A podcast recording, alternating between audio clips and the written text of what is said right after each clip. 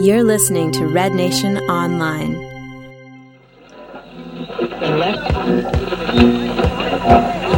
That level of energy. Will play again.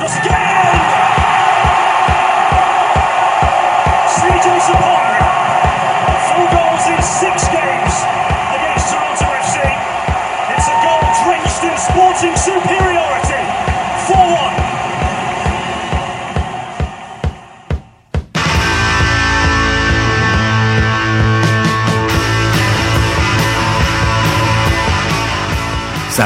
August 16th, it's Red Patch Boys' own Phil Tobin, and I'm Ian Clark, and we're live from the Football Factory and return to the good old days of TFC bloodbaths as the Reds were decimated by Sporting Kansas City 4 to 1.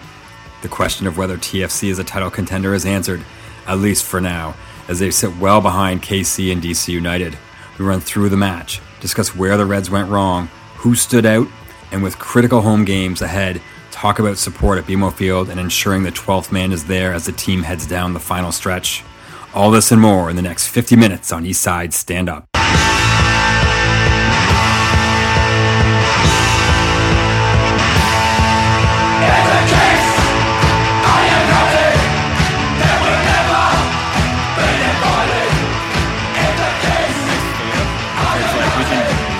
Nothing in particular now, and then you roll out, you can just fade it up, and no one will know.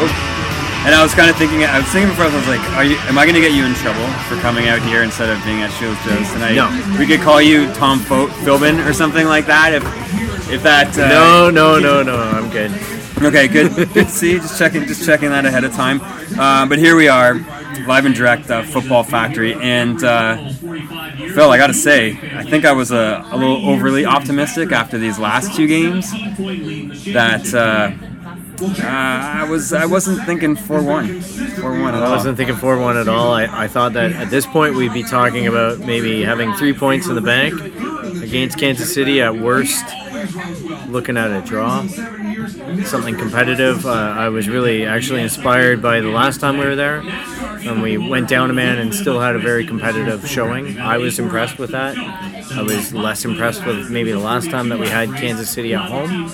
But uh, I thought that we had it in us on the road. Yeah, and I, I was also looking at even the games against Kansas City, like you said, the, the one where we went down 10 men, but also, I mean, even though we lost at home, I thought there was a lot of signs in that game that we could carry over to this one that things, the result, that result didn't line up to the performance on the pitch. For sure. I, I, I thought, again, another game where we could have easily walked out with a single point for a draw, if not three for being at home. But um, tonight reared its ugly head. Like, uh, I, I think that we saw a team that maybe struggled an awful lot with what Kansas City had at home. Um, the referee was a factor, but I don't think the referee was entirely wrong with maybe some of his calls. Uh, we were a little bit too harsh in the box, and you know it's the same referee for both teams, so I can't hide behind that. Yeah, and I think maybe you know again coming into this game, the one the one other thing that I sort of thought I don't know, I just thought it would have been we would have been a little more assertive. You know, you heard you heard this game plan coming in that we were going to play on the counter, and I understand. You know, you understand how teams play at home and how they play on the road, and sometimes I'm a little befuddled how you sometimes see these kind of performances at home, and especially when we played against Kansas City at BMO. The one thing that I highlighted in this game was that matchup with Oduro against Sinovic, and I thought that was going to be a factor in this game. Actually, that we would have seen them try to play that, but that doesn't necessarily play into the counter-attacking game. So it was kind of a head scratcher for me that you know we were gonna at, at Kansas City in their park, we were gonna lay back and try to do this counter. To me, it just didn't jive. I agree in terms of tactical awareness, and I think maybe that's one of my personal criticisms against uh, uh, Ryan. There is that I think that he preaches the counterattack a little bit too much, and I think we have a much more creative team than maybe that you know necessitates. But uh, for sure, I, I, I certainly am a, a little bit concerned about um, the fact that we kind of sat back. We waited for mistakes to happen in a park that maybe mistakes don't happen. Yeah. and we should have been aware of that. Like I think rolling that team out, you have to to structure it. You have to position yourself to play into their weakness. And tonight, I think we played into their strength. Yeah, for sure. And you know what? If we just let's roll through this a bit, like go through this game because there's a lot of things that went on early on, and some things that we've we can even touch on that we've mentioned already. I mean, right off the hop, the, the I think the big thing for the first half was obviously the two penalties, and that's the one that's. And you know what? The one thing I wanted to kind of touch on is, and I think this is this is a discussion you see when just watching football around the world. That first penalty from Jackson where Feilhaber touched the ball, and it's not going anywhere near goal. Yet the foul in the box on a play like that is a penalty. And I mean, you, you see this right when when a player shimmies far to the outside when a keeper comes out. You know there's no chance on goal, yet the contact is made and it's a penalty there, and and that's a bit of a debate sometimes you see. And I thought that one, I don't know. I. I agree in the sense that was it a stone cold penalty in terms of there was contact in the box? Yes, but I agree in the sense that was there any play directed that was dangerous towards the net in the box? Not really. The the player seemed to have already kicked the ball away, and then was fouled in the box. And is that a stone cold penalty? It's tough, especially as a supporter. It's it's a tough call. I get the objection to it but I, I guess you have to respect the referee in terms of the idea that he's going to call that for us the other way Yeah. in the box, and you have to, as a player, to me, play your game. You have to get more position in the opponent's box to create those chances. And uh, tonight, I wasn't impressed with that part of our game. Fair enough. Not to gripe on the old, the last game against there, but I mean, we, it's there's a storyline developing. You know what I mean? There's there's a pattern of when Henry uh, bumped into that. I can't, I'm Uh, forgetting that's the one that stands out to me. You know what I mean? Like he Yep. lifted it over. We would have cleared that ball, but there was, there was no goal scoring chance there. Yet the foul was at the edge of the box. Exactly, and it was on the edge of the box. I I was going crazy at home watching that myself and just thinking the play was already done and the contact occurred. The ball was already to feet outside of the play, but yet the referee called the contact and that was it. I the funny thing is I don't see this in other leagues as much as maybe I see it in the MLS where it's a little more black and white, maybe a little bit of a learning curve for the referees. Yeah, I'll give them the benefit of the doubt, though. They are learning, and even today in the EPL, I think we saw a lot of referee decisions that had us scratching our heads too. So it happens everywhere. yeah. And I, I made a note. It was it was around the time of that penalty though. It was actually right before it. You made the comment. Like you made the prediction, so to speak. I mean, I know we kind of said how this game was shaping up at that point, but you were saying you saw you kind of saw this game happening the way it was. Where that if we're already on our heels at the 13th or 14th, It worries minute- me at the 13th or 14th minute that we're backed into a corner and defending that vigorously.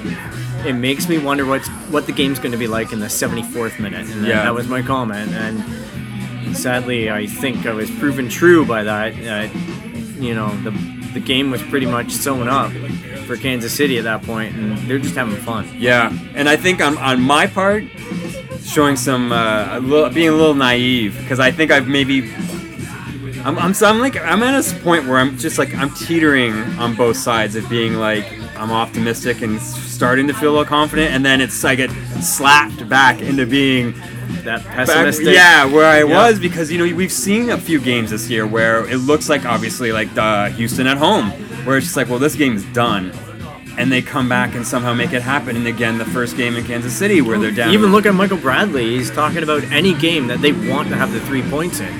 They're going to achieve them. Well, then, how do you explain tonight? Yeah. You know, it's okay. Michael Bradley maybe had an off night, and X player had an off night. Like Jackson looked like he was having an off night.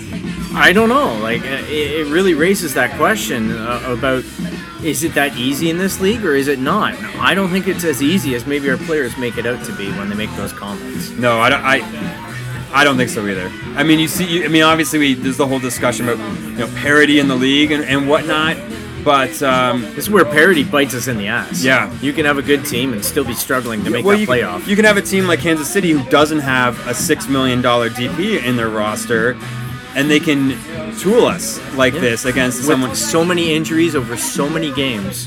What was the stat that they, they've never had the same starting lineup yet this year?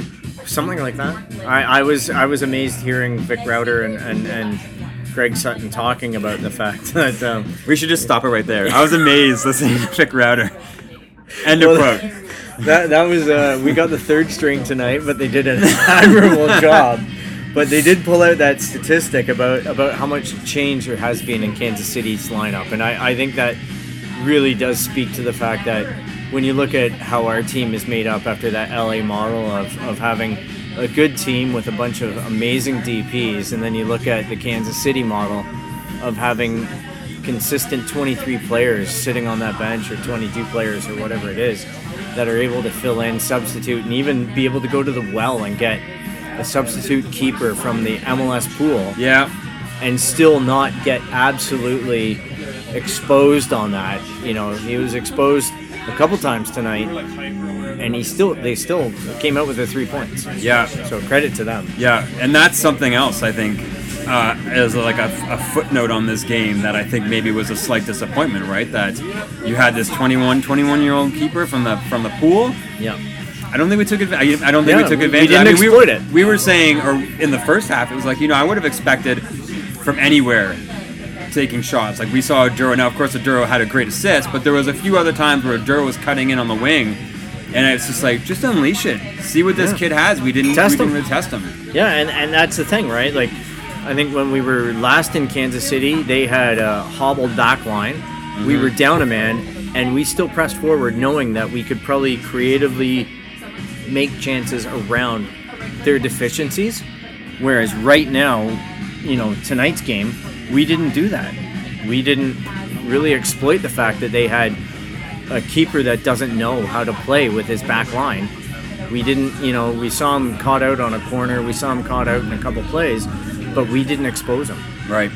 And just to to connect those dots and like get through that first half. I mean, obviously there's two penalties that happen, and it's I don't know how much you can you know give Dom Dwyer a pat on the back. I mean, scoring two penalties, and that, that was another thing too, where he hadn't scored in five games. So, but the, the really interesting stat on him though is now he's got 10 goals. 10 of his 16 goals are against Montreal and Toronto. Canadian opposition. Yes, well, six against Montreal. Uh, sure, you know if you're in the same conference as Montreal and playing, uh, I think do we all play three games against each other in per conference? I'm sure a few people have a good goal tally against Montreal Yeah. this season. That's kind of what I'm We should what I'm more. getting at. But you know that play was a bit of a disappointment because the, I thought the first we we both kind of agree the first penalty was slightly dubious. Yeah. And the second one, the ball deflects off the referee and lands on the feet.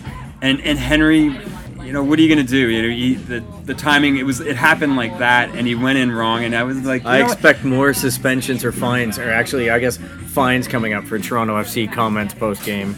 I, I think that Nelsen's body language. I love it when the mic is on when you can pick up the mic from the sideline clearly, and it's like, yeah. And the guy in the was the fourth official there who looked like he was maybe 18. Yeah, What he's is just he like, gonna do? What am I gonna say? That referee made the call, like, and, and it's right. You know, it, what can he do? And And I wonder if Nelsen said to himself, "I'm yeah, I'm swearing at this kid. Like, what is what is he gonna do?"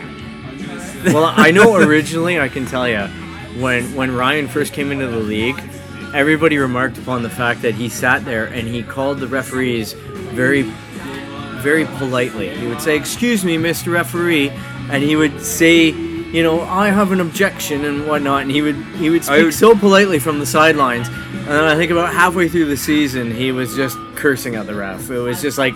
Every MLS uh, uh, head coach that we've had so far, he just fell right into That's that. learning curve right Yeah. there. Being uh, being That's an it. MLS head head coach, dealing with these referees, uh, and then the last thing heading on this half, and I think is a is a good little bit of a like a sidebar. There is of course the connection between Oduron and Gilberto, and I think that you know at, at one point I'm thinking you know at one 0 in the half, I wouldn't have been. You're still in it.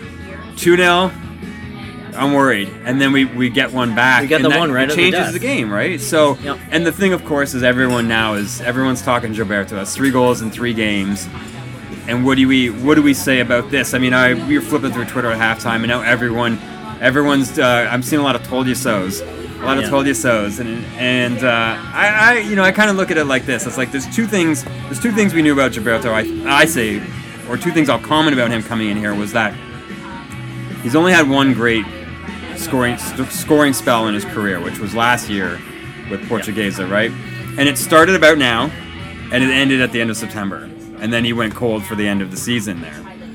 Now, will that happen again? We'll see.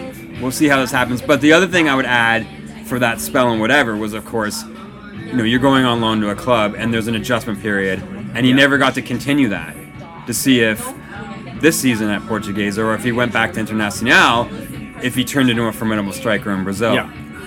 So as much as I'm offering a tidbit of criticism of sa- not necessarily criticism, but just kind of a head, like more of like a heads up saying, hey, look, he's a streaky striker. Yeah. He had a, a one window before where he did it, and it looks like he's finding that now. I think we need to be mindful that this is his short history, as well as okay, now we have Dike, there's Defoe, there's more. We have pieces to, to work around that, Yeah. and that if he goes cold again, let's not switch off and say this was a shit transfer, right? And and sort of go back and forth on it because that's what I, I would. think I think Gilberto, you, you're right in terms of pointing out, you know, his history there.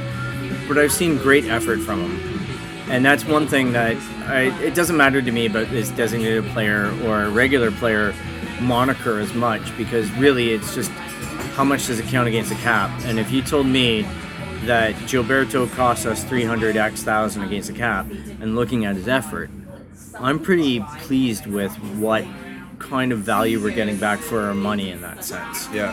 Um, he's justified his roster spot. Is it someone that maybe we could leverage the position better out of in terms of that designated player spot, that that extra moniker on them? Maybe, you know, and, and I think that that's certainly an end of season debate to have. Um, he came here with the with the goal to kind of challenge maybe the the idea that he is the streaky striker. He certainly had big goals, and it's tough changing to North America life from maybe Brazilian life or whatever. You know, I'll give him the space to grow, but from what I've seen, I've seen nothing negative about his effort. Yeah. So I'm a fan of his. Will he stick around? I don't know. You know, that, that's that's going to be that's football. Yeah. But I, I, I like what I see, and I was really happy to see him score the goal tonight. You know, that was a, a timely goal. Back and it was heel. back heel. Like, man, the guy has some skills. And then to just to highlight again, Dominic Oduro Another Pizza- great player, right? loves pizza. I like Papa him right. John's. I like him right. I like him right away. Yeah. Guy loves pizza. He tweets. He tweets tweets pictures of him getting pizza. If I remember. Yeah, like he him- does. Okay, I'm, I'm, o- I'm cool with that. And uh, you know, uh, the thing about Oduro is like sometimes you know there's moments of frustration, but I think within within Emma like I like guy I really like guys who are kind of like I call them like MLS lifers Yeah. Right? And they perform at that level where it's just like they have great games, and they have more, you know, you know that five, you know, the seven, however you want to rate guys, like around, you know, average and just above. More of those than bad games. Yeah. And that's kind of the way I see him. And you can you can say things about technique or whatever, but I mean he's got great pace and he's making things happen. Yep. Well, I- I look at him when when we got him. I thought here's a player that I actually know out of the MLS because I don't like playing him. When he comes to our ground or we are away at a team that he's playing on, I don't like seeing him on the pitch. He's a player that stands out to me.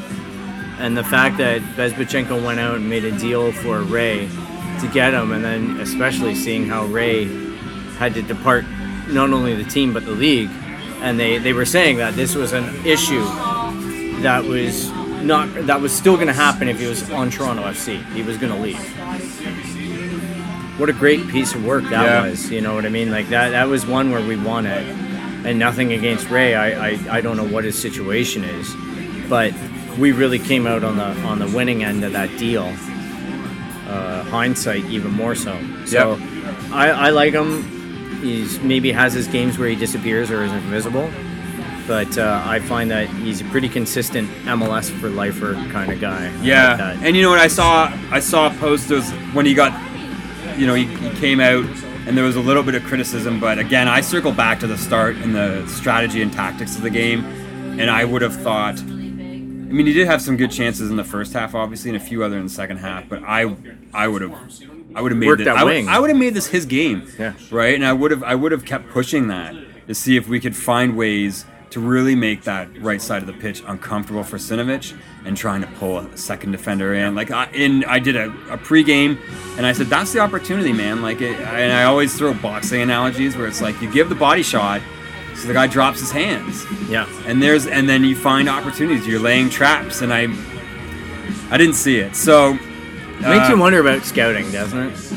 Yeah, yeah. It really does. I, it's something in the MLS that I'm surprised that there's not more investment in from any team standpoint. Because for years it's been something I've dogged on it that, man, we should be analyzing opponents. We should be looking at games where we've had success. And that success isn't goals necessarily, or Yeah. wins even. Sure. Success is beating a guy down a wing Yeah. or exposing a, a backliner for having a weakness. Yeah.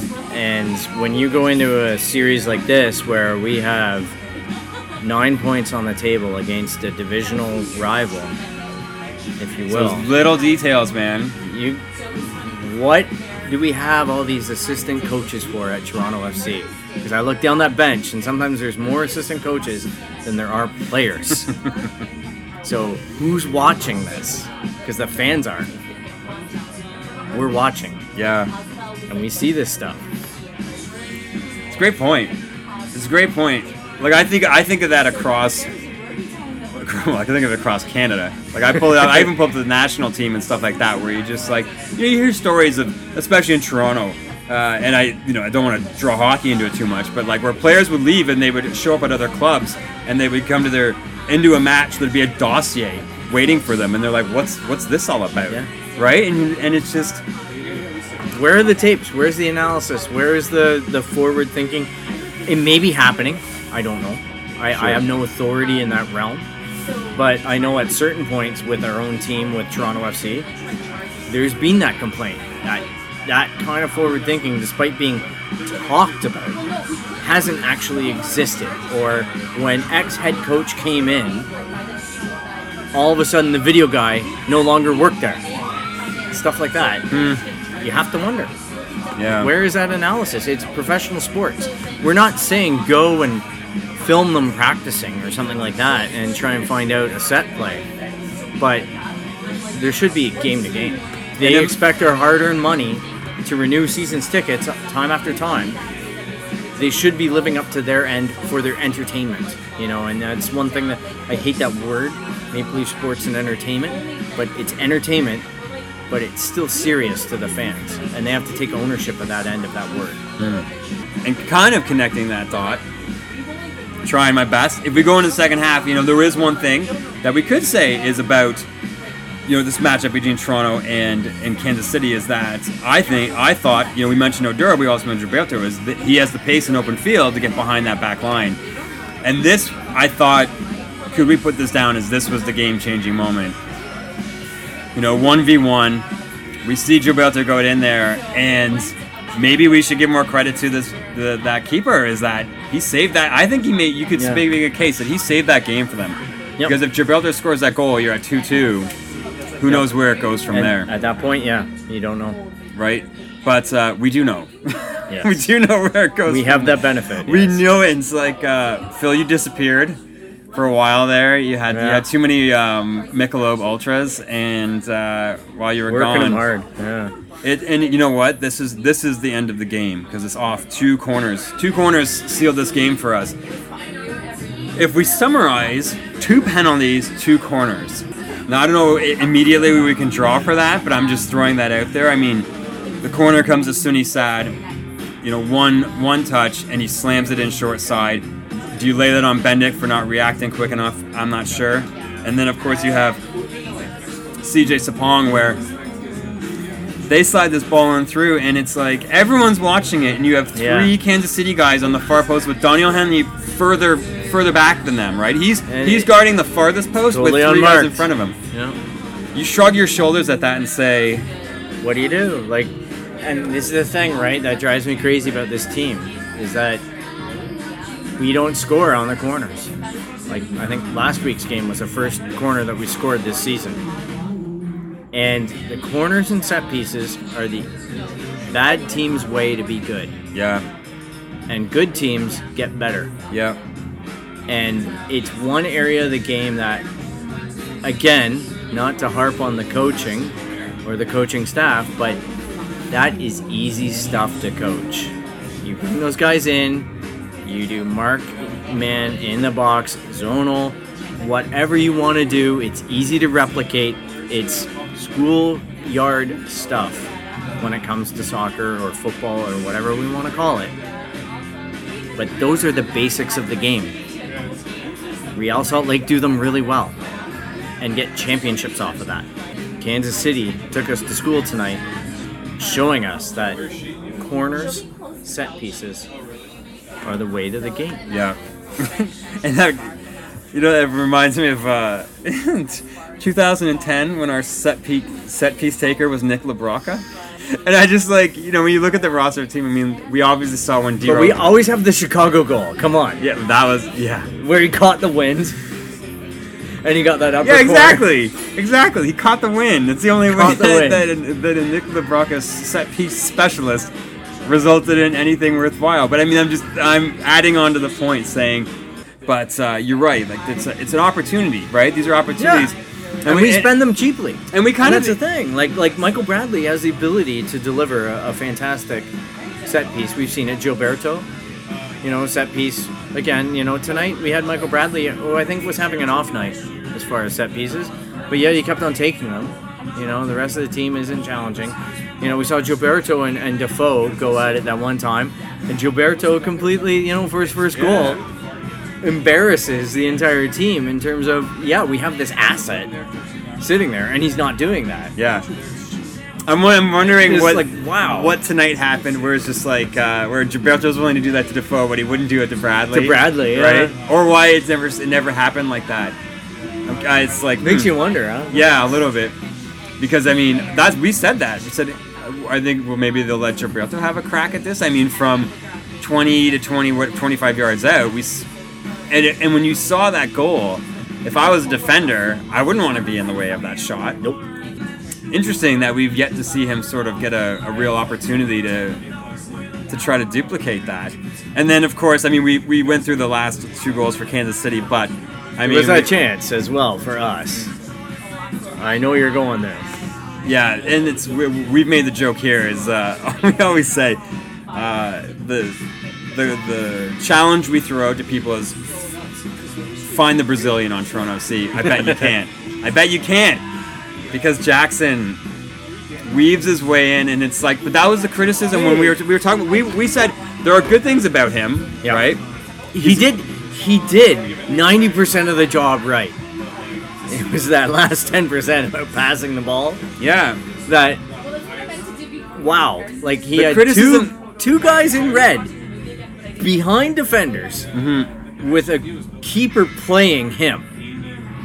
To me, I'm just like, you know what? You can put the ball to feet at that point and really expose again the keeper, or you can try and take an impossible shot where the keeper is just absolutely. but he did almost neither, and that was. I mean, that Yeah, was, he, he- almost got caught thinking about it too much. And the, of course, the criticism they leveled was that almost like a lack of awareness, or the or his, his timing is always off. That's Yeah. maybe what I would say in terms of when he's supposed to make the pass, right? Like we've seen him hold on to the ball that one extra half count to, to release Defoe, and tonight we saw that one extra half count where like Osorio was right there Yeah. that if he did it half a second sooner and slid it across quicker, it was an open net. Yeah, Osorio was looking at nothing, like like like nothing And stopping him from that- putting that- it in. The hands pointing to the feet. There were people that Yeah. were, give, him the ball, give me the ball, and it was like, no, it's not happening. So, you know, the thing that as we kind of like roll out of this game, I mean, I guess that we should. Uh, I will give out a shout out to Bright Dike for Yes. actually getting into the game and recovering from his Achilles tear. And I couldn't be happier for a guy. Um, I really hope that he excels wearing the Toronto FC uniform, and I think he's a fantastic guy. And I was happy to see him back on the pitch. I like him a lot. I, I like him a lot, and it's like it's now it's like uh, I'm gonna talk out of both sides of my mouth because obviously like I've I've said things about Gilberto in one sense, but then I, I flip back to Dike and I sort of say like, there's more to a striker than necessarily just being a goal scorer. And I think some people level that criticism of Dike Yeah. is that like his, his finishing rate, blah blah blah. And I'm like, but that's not. I don't see that as his role. I see that as, as someone who I think the one game I remember from last year was against away to Philadelphia, where it was like he was double team like people were double teaming him and he was out muscling Yeah. both those players. He's got a lot of tenacity, right? He is like Darcy Tucker up there in Yeah. terms of like hockey, you know, like that kind of guy that's gonna fight for every inch of ground that he gets and not complain about getting knocked down or, you know, he embodies, I think, in a lot of ways what we like about you know strikers like like Danny Dichio and things like that. That they're just gonna go to work and do their job and fight and not make an excuse about it. And Yeah. I love that about him. I, I, I that was the one thing that I was taken with last year watching him play as well. It's just his hard work and his work ethic. Fantastic. Yeah, I love it. And I think that style, in this league at least, creates chances. Yeah, right? it's Like, a and- physical league, and you have to play physical, and you can't let the physicality of it. You can't dive. You can't.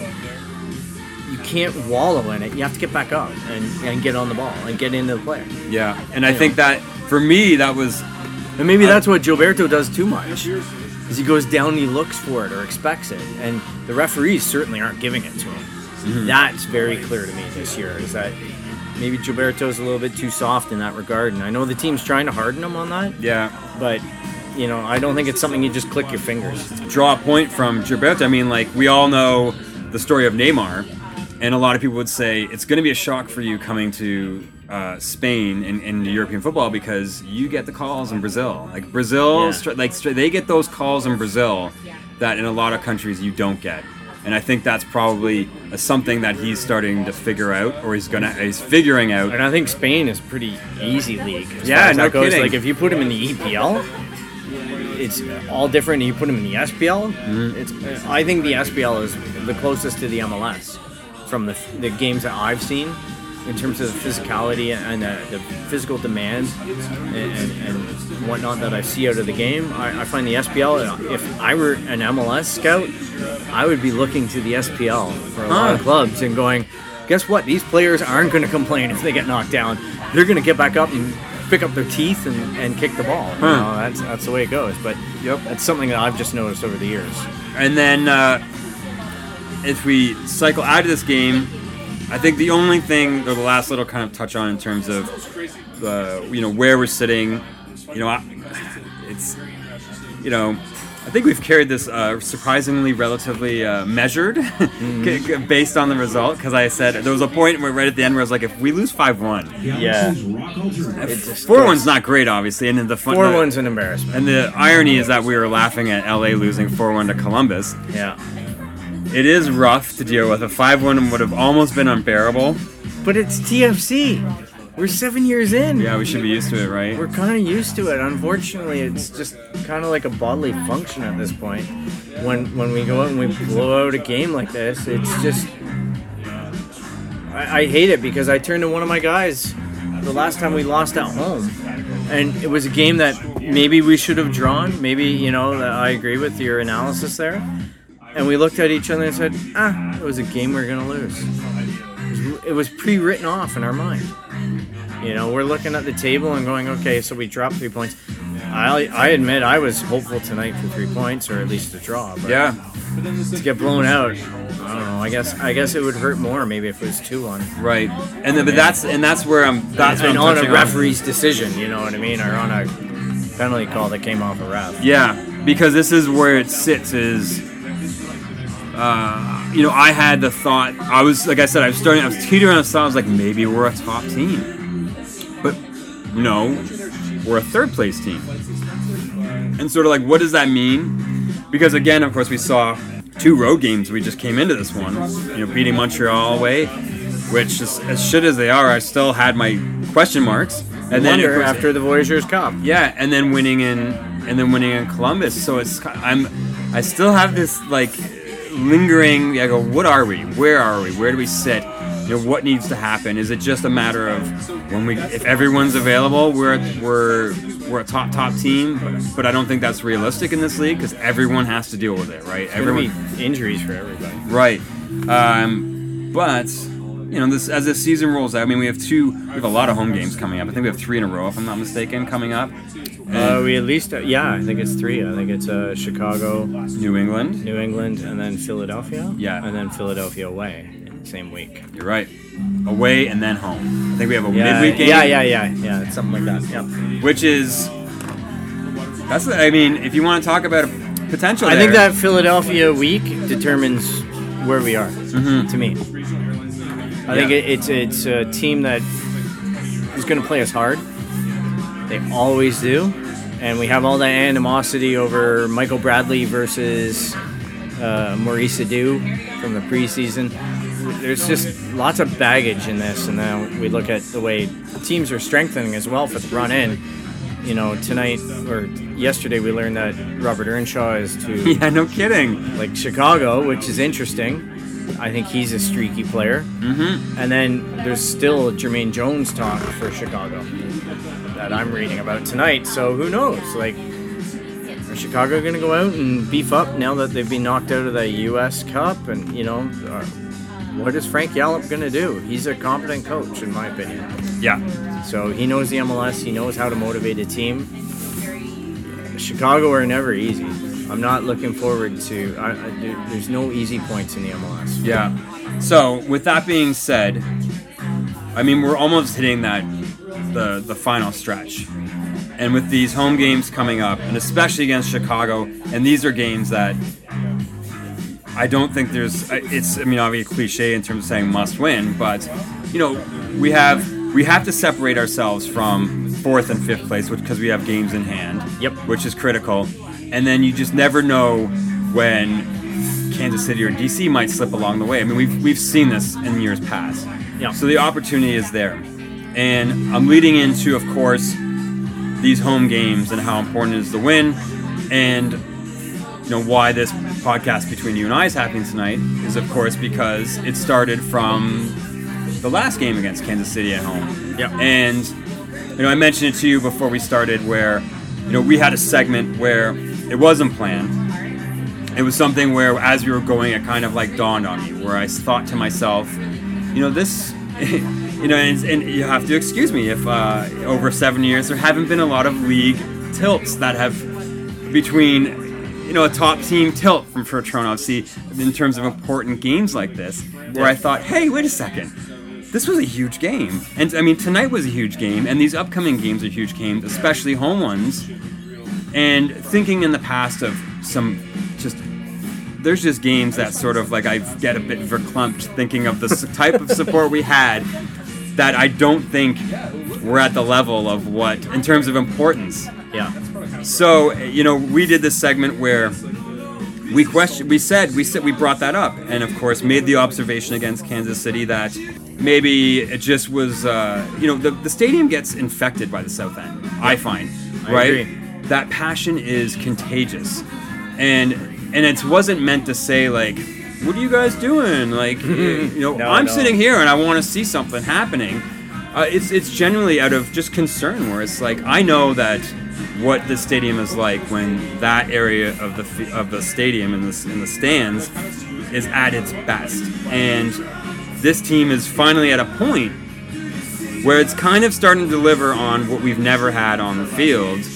But we always had the kind of that sort of support for some pretty poor products. Yeah. So I'm, I'm without asking a question, I'm just kind of like opening the floor to kind of talk about your thoughts on that and where the South End is standing because obviously there's there's different supporters groups. Yeah. From your thoughts on that, and of course specifically with Red Patch Boys. Yeah, I can only speak to the Red Patch Boys. I'm, I'm always supportive of all the other groups in, in the South End and in the North End, you know, uh, Kings of the North whatnot, and 109.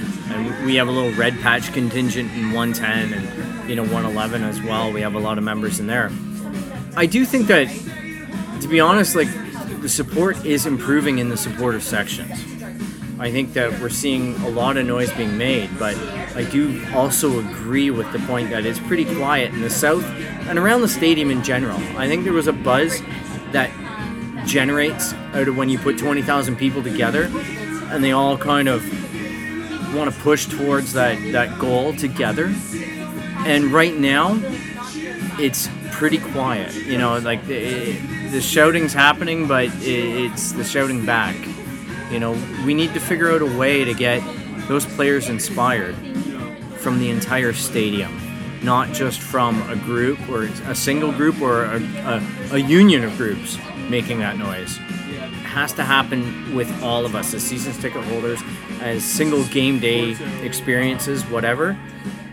We have to work at becoming better at supporting that team, vocally, visually, whatever it is. And I know that as a group, like we're gonna try and do our part in the future. We have some projects coming up to try and help people understand the chance because it's intimidating. But I think that we're a pretty accessible group in general, and all the groups, from my experience, have been very accessible. They're friendly, they're welcoming. I don't think you found any real static in terms of accessing me or anything like that and I treat most people the same. Like it's we're just trying to bring people along and have a lot of fun because we love it. You know, it doesn't predicate that you have to be the best team in the league or even the worst. We're going to support them no matter what. So have you guys talked about, thought about, or is there something in place, like in terms of maybe like open channels between yourself and other supporter groups? To how do we get that level of support, let's say for starters, across the South End? Do you look at it as like, okay, we're Red Patch Boys, we're gonna do what we do, and now if that infects the rest, then it does, or is there actually is there actually sort of like uh, an initiative in place in any ways to say, hey, like you guys over here, you guys over here, we should be doing this. Let's try to get at least uh, let's get this spreading further, or is it more just like, look, we're taking care of what we know we can do and the and the people that we can influence. It's easy to bunker down and say that we're doing what we're supposed to do, which is, in essence, you know, the cop out that we can all kind of take take back and say. But uh, uh, we do actually work well together within the groups. Um, the capo stands are con- constantly in communication with one another. We're trying to exchange chants, and we also listen. The difficult part is, you know, from personal experience, seeing the capos work and it's not a skill set that I possess. It is a very specific skill set for those guys to get up on a field, uh, up on a stand, and turn their back to the pitch, and then read the crowd. But what they do is try and take organic chants that maybe are occurring in the crowd, and then translate them into something that spreads because it may be timely, it may be you know, and that's where that connection exists it's not really something that we go and we set our watches to and we go aside from the Dichio or you know there's certain certain maybe TFC claps or, or when the Reds come marching in. There are certain chants we do at certain times you know at the beginning of a, of a half or whatever. But typically look at what's going on around us or what's going on on the field. The capo will turn his back and look at it and go ah, we're sitting there in the front row, I'm going to talk to the capo and say, hey, look, you know, cut that chant, let's do this. And we're also looking over at U sector. We're also looking over at, at, at 114. We're looking at 111. We're looking at 110. We're looking at 109. And we're looking at these groups and saying, you know, what works.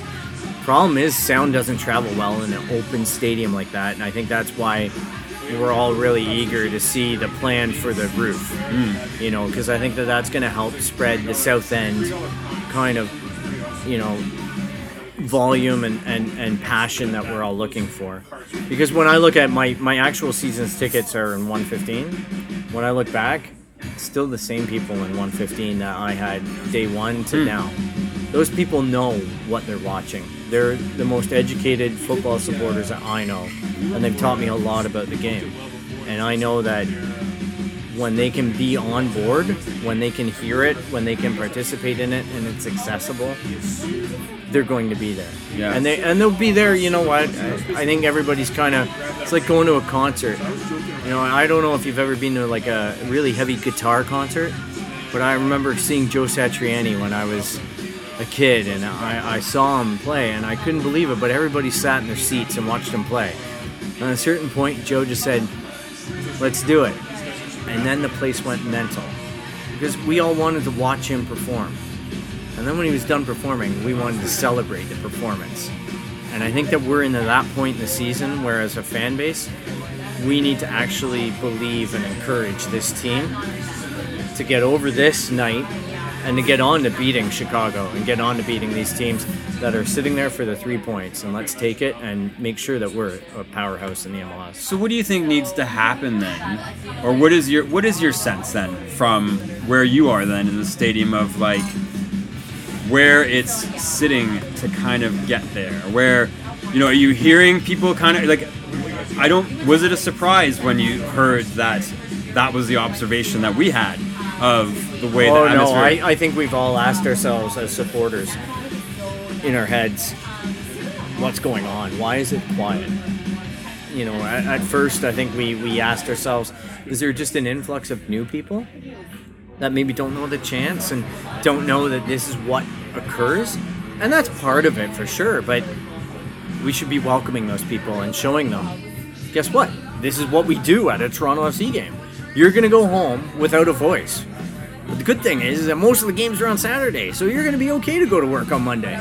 You know, that, that's that's it. You know, have a beer or whatever, enjoy yourself, but be supportive of the team. Join in a chant. If you hear something fun, become a part of it. If you feel something that invokes your passion, yell. You know, do whatever. I, it doesn't have to be positive. You know, it's just engagement, right? What's the engagement level? And I think kind of dropped in that stadium. I, I don't know. It's people waiting to see goals. It was waiting to see Jermain Defoe and Michael Bradley go out there and put on a two man show and, and get us somehow 'cause more that- than three points. Because that's what I'm. That's what I'm wondering. Like, does it just is it going to be the first playoff game, or is it going to be? I'm a hoping five it's game, before that. Yeah. Like- is it going to be? it's got to be the lead in to me. Is it going to be a five game winning streak, right? Something like that, where it's just like the team catches fire, like we've seen the Jays do in, in at the start of this season for them.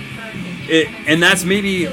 Let me say that is that you know it's still doesn't feel like since I don't know what year I can go back to when they had the you know Fortress BMO there was a little period where it was like, yeah, you know, this team was actually like formidable when we Yeah. played at home.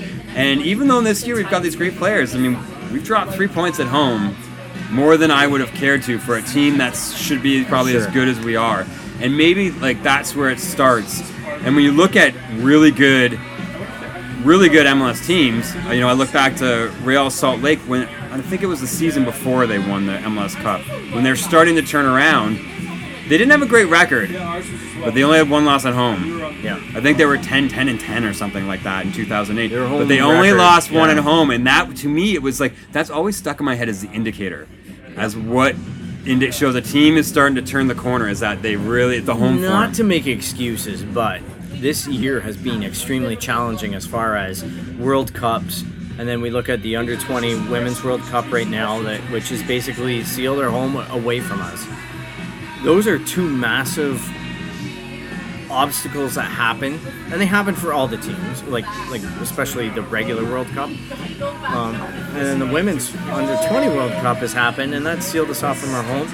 It's hard, you know. It, it definitely impacts when you have when you look at the schedule and you got like three weeks of nothing from your local, and then you you have to go, you know, in a World Cup, maybe not supporting Canada, supporting whatever, just watching football, whatever the situation may be, but. It, it's difficult to change those gears, and I think it's difficult for the players and it's difficult for the fans. Mm-hmm. And that's an obstacle I look forward to being behind us. But you know, realistically, again, looking ahead next year, we have Pan Am games, we have stadium upgrades, we have all these asterisks and conditions on us playing at BMO. Right. And then the CNE, and then the Indy, or you know, there's a lot of obstacles to just be a fan of this team because of where the stadium is. That's why I laughed so much about the Argos possibly moving in or whatever. I'm like, have you guys even tried to get to this stadium as a regular fan? Like, compared to the Sky Dome, just getting off a subway and walking into this cavernous 50,000 seat dome, okay, but getting out to that place can have its challenges and just accessing it. Yeah, yeah. It's tough. It's tough for all the fans. It, it's, you know, it's hard to have passion when you have to spend four hours to commute in. Right. Um, sort of because we're we've moved along. We've this podcast is like chugging away here. Um, you know, kind of like two just two quick things to like stay on the topic of obviously support and whatnot that I was thinking of in terms of the future and, and pushing things along. That- I think it's like, is there discussions either within your group or other groups of the vision of support at BMO in terms of like, you know, let's let's try to get this done this year. Let's try to be here in five years. Let's try to be here in ten years. And is there any discussion with the front office about what kind of support either they want to see or that you want them to believe in? you know what I mean? Yeah, yeah. I know the kind of support I want, they probably don't want. And maybe that's might be the same thing with you guys and how you're navigating that and maybe trying to convince them that, trust me, where I sat uh, used to be organically a standing section.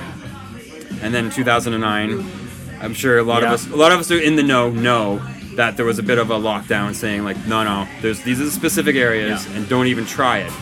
And uh, like my thoughts always then were, why would you do that? Why would you like Yeah. this? This place could have been the most intimidating stadium in all of MLS, and you've kind of like They had know, a Portland and they decided to. they've cut off Yeah. limbs and whatnot, and and really crippled what could have been one of the best places in, in the league, and like of course challenge a place like that. I may have digressed, but I wanted again to circle back to the the point of is there discussions about a greater vision for support, at least with Red Patch Boys, or amongst the supporters groups, Yeah. and and then the, and then dealing with the front office on that. we actually get together with the front office to talk about that, um, where we have regular monthly meetings or meetings with regularity uh, to discuss issues that are maybe preventative, like preventing us from supporting well. You know, so we can have a dialogue with them and say, "Hey, look, we see this. That's not good for us." You know, and, and we had a discussion about bringing smoke bombs and things like that. You know, that was something that we decided as groups. You know, we all talked about it. We went to these meetings and we said, "What are your thoughts on this?" They came back and they said, "We can talk about it, but it's going to be under certain conditions and certain this." And we're like, "Okay, well, we can accept those conditions and move forward." For sure, we're looking at a long-term plan. Like that's, you know, we want to have a group in Red Patch Boys that we hand over to our kids. That's that's the ultimate goal because that's going to be the same goal for our kids' kids. You know what I mean? Like it's just going to keep on going. We're going to support Toronto FC. We're going to support it with all of the other groups and be accepting and embracing of them. And that's that's basically the bottom line. You know, we all have pretty good communication. If there's something that a group wants to do, they bring it to the table. We all examine it. If it's something that goes outside of the boundaries of the group, where it's maybe an ambitious goal or, or whatnot, and we discuss it between groups very civilly, very openly, very understandingly, because we all want the same thing. We want that place to be as loud and proud as possible for the team that we have on the pitch. So then, what about your thoughts then? Like, let's talk about. I mean, we've. I guess we've kind of touched on some thoughts of what we think about where the support can go this year. But do you have like a like when you say let's, you know, let's finish this year trying to get support like this, and Yeah. then let's look at trying to get this support to this in five years. Like, what are your Yeah, what do you think about that? We're obviously examining um, opportunities within the stadium expansion, you know, BMO 2.0, in terms of maybe having rigging or things like that to, to enhance displays. Yeah, that'd be awesome. You know, because there's going to be a roof, and we watch other groups, and they're using a roof and hoists and things like that. So we're we're obviously talking to TFC about that kind of stuff. Um, there's lots of opportunities that we see, and we try and push that further. Um, and, and same same idea with relocation. We try and anybody who gives up a seat in, in a claim section that front office accepts and, and grants us, we try and work out a, a loose way of making sure that our members get seating, and that also opens up seating for other people too, right? Because maybe they're relocating from another part of the section or whatever to get into that section to strengthen the voice, and then it goes back into the pool on the other end. So we're looking at ways to, to make all this happen within the, the, the framework that Toronto FC, and they seem to be pretty good at accepting new ideas too. You know, and that was evident with the with the pirate with the smoke bombs and whatnot. Very controlled and it's very very much directed in how they ask us to disperse it, but we have it, and it's group controlled. If we want to drop a smoke bomb, we can drop a smoke bomb. It's nobody saying that it's only after this condition is met.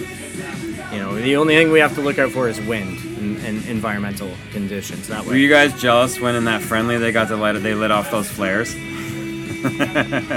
well, I know I know that most like majority of our members, Flares probably goes beyond that a little bit in terms of the safety. But yeah, I know football supporters.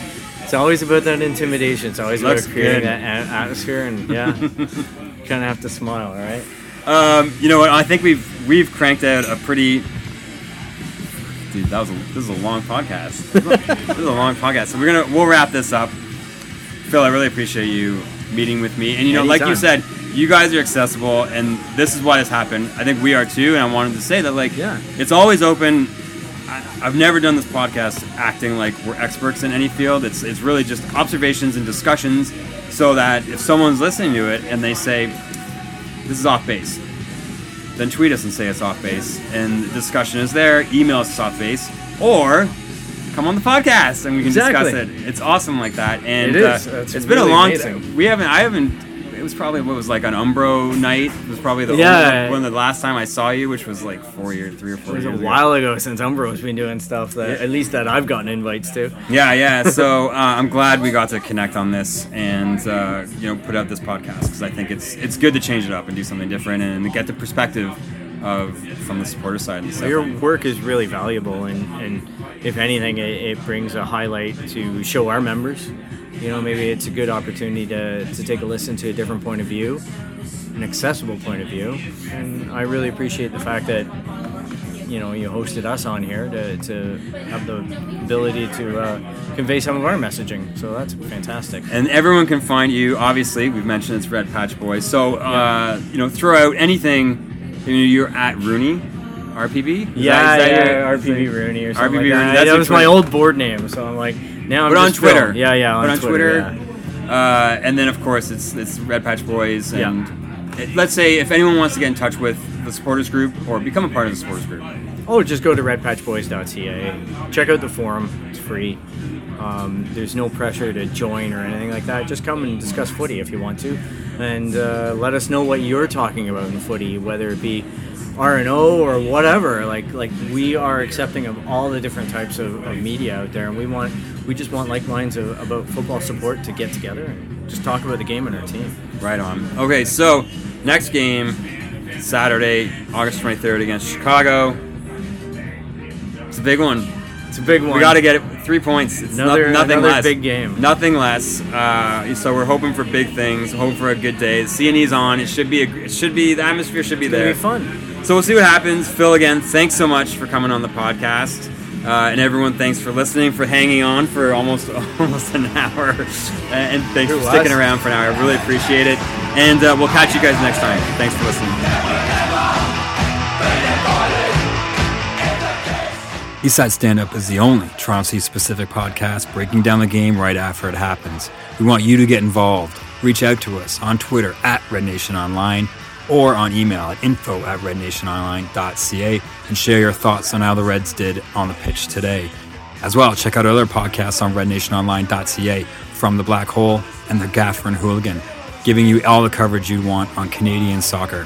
Thanks for listening, and we'll catch you next time.